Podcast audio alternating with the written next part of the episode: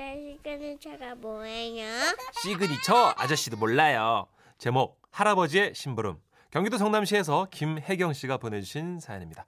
50만 원 상당의 상품 보내드리고요. 200만 원 상당의 안마자 받으실 월간 베스트 후보가 되셨습니다. 오랜만에 백화점 구경을 갔다가요. 휘황찬란한 조명들과 또 들여다보기 슬쩍 민망한 속옷 가게를 차례로 차례로 보니까 갑자기 예전에 우리 할머니 할아버지 생각이 나가지고 이렇게 사연을 써봅니다. 먼저 속옷 사연부터 소개를 좀 해보면요. 어느 날 장에 가신 할아버지가 할머니에게 전화를 걸어 오셨는데요. 이 여보시오 할멈, 왜요? 아, 뭐, 저, 내, 저, 지금 장애를 왔는데, 근디요. 아, 여기, 저, 그, 내복 가게에서 점포 정리인가, 뭐시긴가를 한다고, 그, 떠리로 내다 팔고 있네. 음, 그래요? 아주 그냥, 저, 형형색색 색깔들이 이루 말을 할 수가 없어요. 그, 뭐야, 저, 그, 할멈 차는 그 가리개들도, 아이고, 이게 아주 그냥 난리가 났어. 음, 그래요? 음, 그러면 한 개 사와봐요. 어, 그럴까? 아, 근데, 예, 근데 뭐요? 저, 그, 뭐, 얼마나 걸 사가야 되나? 이양반은 참 정말 가시기니 자기 저 그것도 몰라요. 그걸 몰라요? 아니 우리가 이제 그 본지가 너무 오래됐으니까 이제 에이 그 참 저기 그냥 저기 왕만두만한 걸로다가 사오면 돼요. 왕만두? 예. 응 알았어. 그런데 조금 있다가 전화가 또 걸려오는 겁니다. 저 할멈 아이 진짜로 그냥 바빠 죽었는데 자꾸 전화질이요 전화질이. 아니 저 화를 내고 그래 그게 아니라 여기 점원이 저머리 뭐요? 저그 할멈 그 혈액형을 물어보네. 야? 그러니까 이 할멈이 저 그 A형이야 B형이야. 아니 과식이 뭐 가리개 천대기 하나 사는데 놈의 피를 물어보고 난리요. 아이고 참 진짜 A형이요. A. 이 어, 알았어.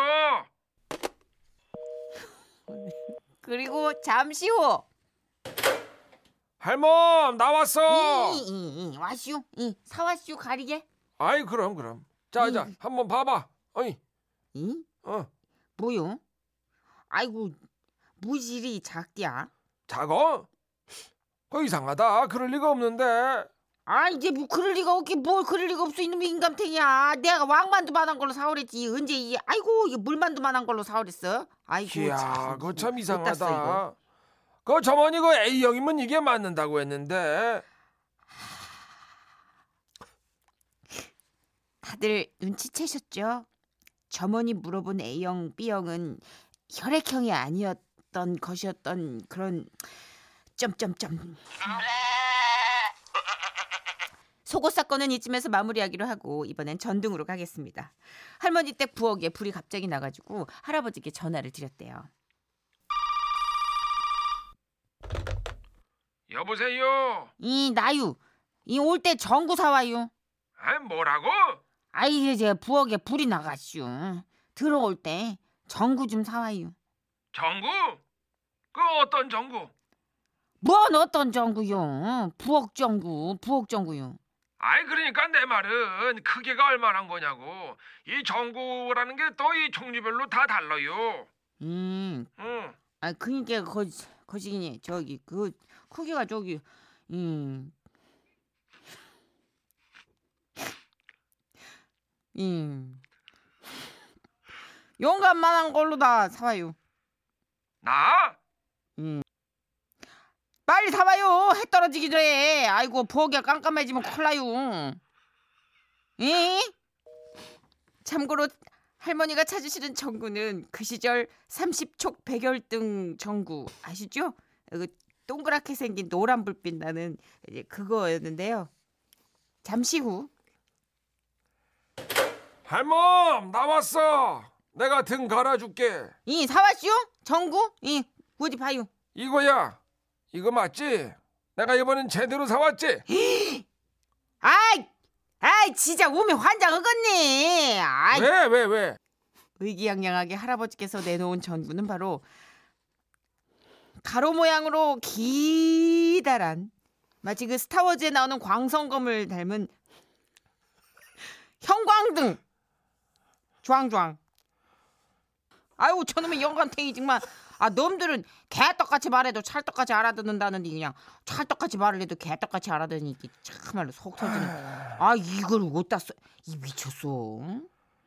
이렇게 이상하다. 잔소리를 해대시던 할머니였지만 그래도 할멈 아 왜요? 어미? 아이고 더워요. 가갑이야. 왜 이리야? 아따 아이 어디로 손을? 아이 천리 가요. 이러시면서 알콩달콩 참 보기 좋으셨던 할머니 할아버지. 이제는 할머니 먼저 하늘나라 가시고 할아버지 한 분만 남으셨는데요. 음. 다정한 울 사랑꾼 할아버지 몸 건강히 잘 지내시고요. 그리고 할머니 많이 보고 싶어요. 보고 싶어 어, 데뷔 20년 훨씬 넘었는데 지금 최고의 난이도였어요. 아.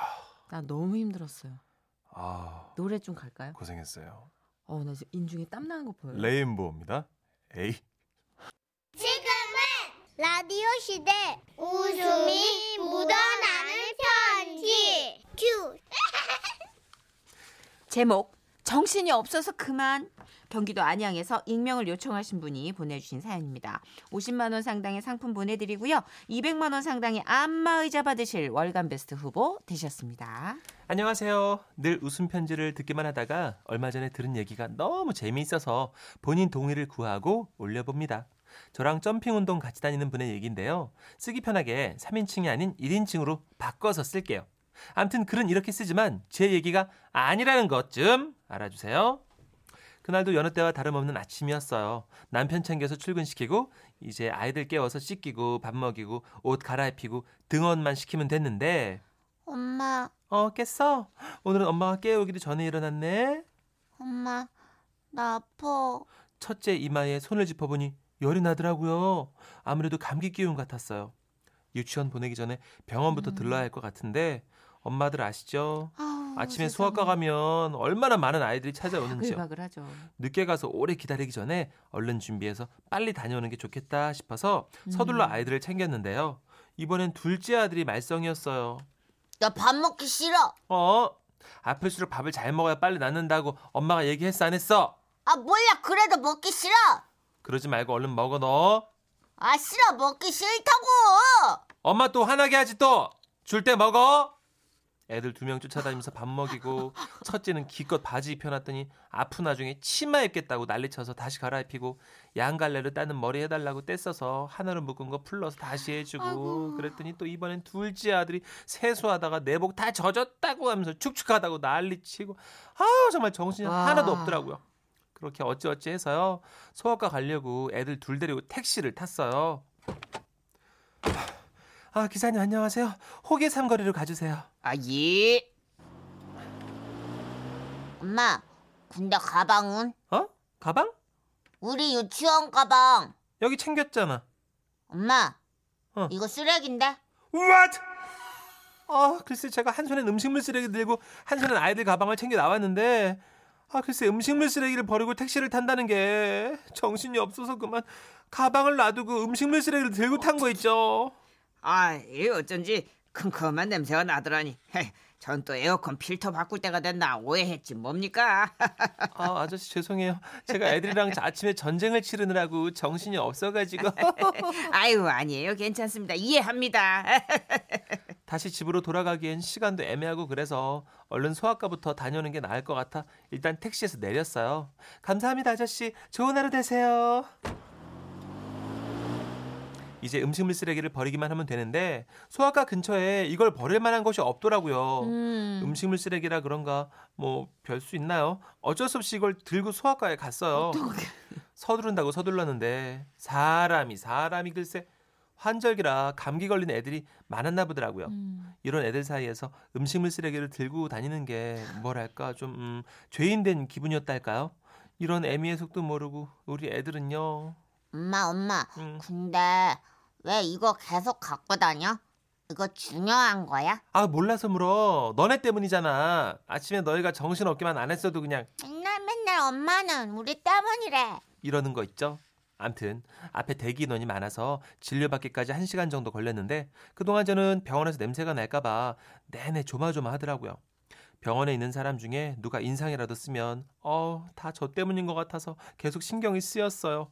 첫째 딸이 심한 감기가 아니란 진단을 받은 뒤 저는 애들을 데리고 한 손에 음식물 쓰레기 봉투를 들고 불이 나게 병원을 빠져나와 약국에 들렀고요. 이번엔 또 죽집을 찾아가려는데 그때 번뜩 이 생각이 떠오르더라고요. 아, 내가 이 생각을 왜 못했지? 주택가에 버리고 오면 되는데 말이야. 얼른 가봐야겠다. 음. 애들을 데리고 주택가 쪽으로 가서 네. 두리번 두리번 거리며 찾는데요. 음식물 쓰레기를 내놓는 집이 거의 없더라고요. 음, 그렇죠. 눈 씻고 찾아봐도 음식물 쓰레기는 물론 일반 쓰레기를 버릴 만한 것도 없었고요. 아, 그래서 그냥 슬쩍 버릴까? 또 생각했지만 음. 보니까 또 CCTV가 엄청 많대요. 어. 맞아요. 소심함 때문에 이걸 막 처분할 수는 없어서 아, 결국 제 손에서 놓지 못한 채 큰 도로 쪽으로 나왔는데요. 엄마, 엄마, 근데 우리 어디 가는 거야? 아 정신없어 잠깐만 있어봐. 엄마, 어. 나 배고파. 그러니까 아까 엄마가 너 아침밥 먹으라 할 때 먹었어야지. 아, 배고파. 그럼 지금 배 안 고파하고 너 지금. 아유, 엄마, 엄마, 엄마, 엄마, 왜 나 또 넌- 다리 아파. 무슨 다리가 아파 또. 애들이 또 제 정신을 쏙 빼내려는 그때였습니다. 음식물 쓰레기를 냄새를 맡은 건지 비둘기 한 마리가 저희 쪽으로 다가오더라고요. 그러더니 얘가 이렇게 친구들을 불러 모으네요. 얘들아, 여기 맛있는 거 많이 있다. 혼자 먹기 많으니 같이 먹자. 어 어느새 제 주변을 여러 마리 비둘기가 비둘기가 둘러쌌고 그들은 제가 들 음식물 쓰레기를 향해 돌진하며 이렇게 울더군요.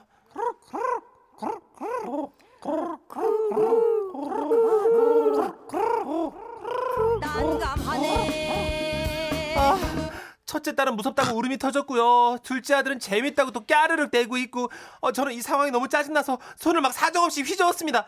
어, 저리 가! 어, 저리 가! 어머, 얘네 왜 이러니, 진짜. 어, 제발 좀 가!